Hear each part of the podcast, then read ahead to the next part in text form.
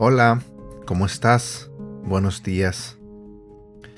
No sé si escuchaste el devocional de ayer, pero ayer quise compartir con ustedes un poco de cómo me sentía. Compartí con ustedes lo que estaba sintiendo y también les pedí oración por mí. Muchas veces sufrimos por una cosa o por otra, pensando que lo que nos pasa es grave o es muy feo, sin tomar en cuenta que hay personas que están sufriendo 1000 veces más que nosotros.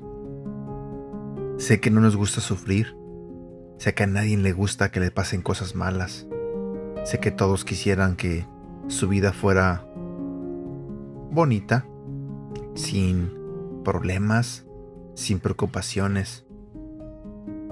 Pero ayer, cuando fui a mi grupo de los hombres, escuché a una persona pedir oración por su esposa. Su nombre de él es Rafael y su esposa se llama Cayenne. Él pidió oración por su esposa porque tiene problemas de salud. Y como esposo, él está sufriendo. Nuestro pastor Orlando fue el que hizo la oración, pidiéndole a Dios por la salud de Cayenne, para que Dios la sanara. Después de que pasó la oración, pude mirar en los ojos de Rafael que lloraba. Lloraba porque sé que él anhela que su esposa esté sana. Lloraba porque quizás le está doliendo mucho ver a su esposa así. Él dijo que su esposa apenas si puede caminar a sus 40 y tantos años. Yo sé que él anhela ver a su esposa recuperada, sana. Los problemas que yo tengo son nada en comparación a los problemas que él en este momento tiene. Y sé que hay muchas personas que están igual o que están peor. El día de hoy quiero enfocarme en Rafael y su esposa. El día de hoy quiero pedirte a ti, tú que escuchas este devocional, tú que cada mañana estás aquí escuchando los devocionales que comparto contigo, quiero pedirte ese enorme favor, que me ayudes a orar por la esposa de Rafael. Ayúdame a orar para que Dios pueda sanarla, para que Dios la levante de ahí donde está, para que Dios quite el sufrimiento por el cual Rafael está pasando. Creemos en un Dios que todo lo puede, que si Él dice que se haga algo, simplemente se hace. Y también sabemos, como cristianos, que si todos nos unimos y oramos por una sola cosa, por la misma razón, sabemos que Dios escucha nuestras oraciones. Así que te invito que me ayudes a orar por la esposa de Rafael. Él lo pidió en el grupo y yo se lo estoy pidiendo a ustedes. Yo que tengo la posibilidad de llegar a tus oídos. Tú que estás a lo mejor preparándote para ir a tu trabajo o para empezar simplemente tu día. Tú que estás aquí escuchando los devocionales cada mañana. Necesito de ti. Rafael y su esposa necesitan de ti para que nos ayudes a orar junto con ellos.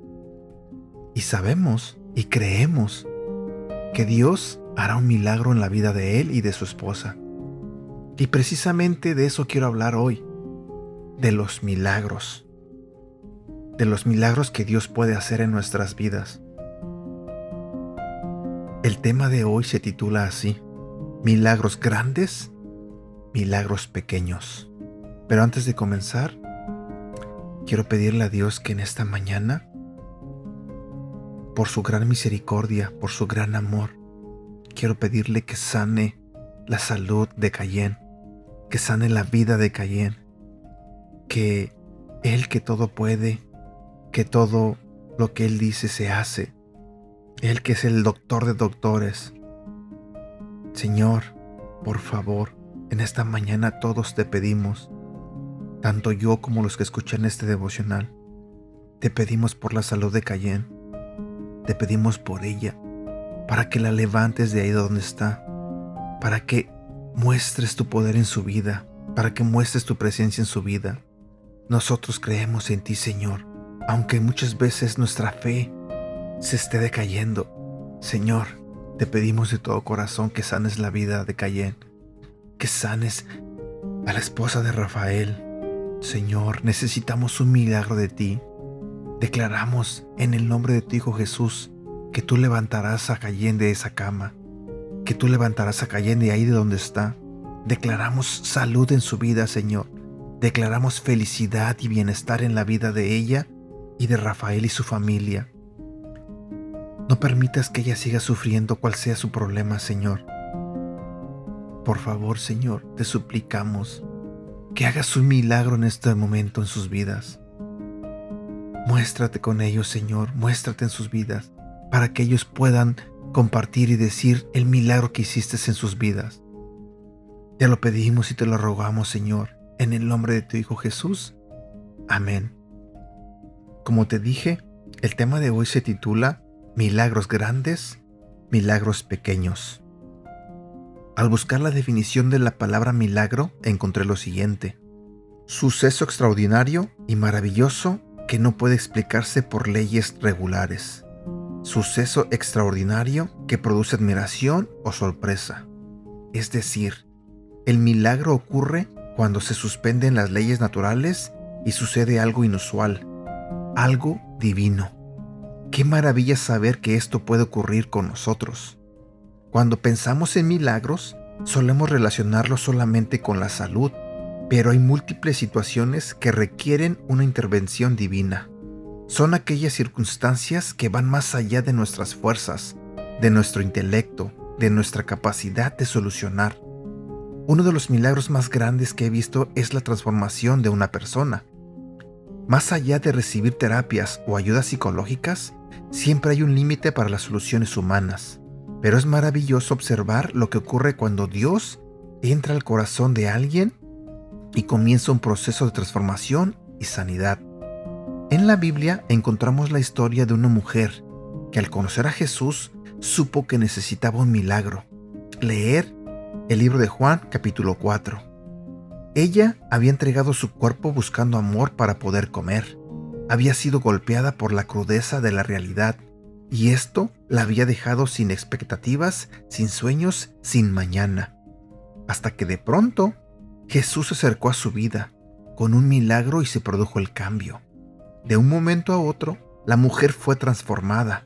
Pero, ¿qué hizo esta mujer para merecer la atención y el favor de Jesús? Ella creyó que quien le hablaba era poderoso para darle la oportunidad de una nueva historia. Seguramente, al igual que muchos otros, necesitas un milagro. Tal vez es un milagro grande o quizás uno pequeño. Pero quizás, para animar tu fe, puedes empezar a creer en un milagro pequeño. Por ejemplo, llegar a tu casa y que esta noche no haya discusión en la mesa. Acostarte a dormir y descansar de manera tranquila. Despertarte por la mañana y sentirte distinto. ¿Qué podrías perder si esperas un milagro en el próximo estudio clínico? Quizá un pequeño cambio. Esos milagros indicarán que Dios está obrando en ti, que Dios está obrando en tu vida. Pequeños milagros que ayudarán a ir por un gran milagro. Cuando creemos, Dios comienza a obrar a nuestro favor. Así que en esta mañana te digo, confía en Él y Él hará. Versículos para recordar. Juan capítulo 10, versículo 10. El ladrón no viene más que a robar, matar y destruir. Yo he venido para que tengan vida y la tengan en abundancia.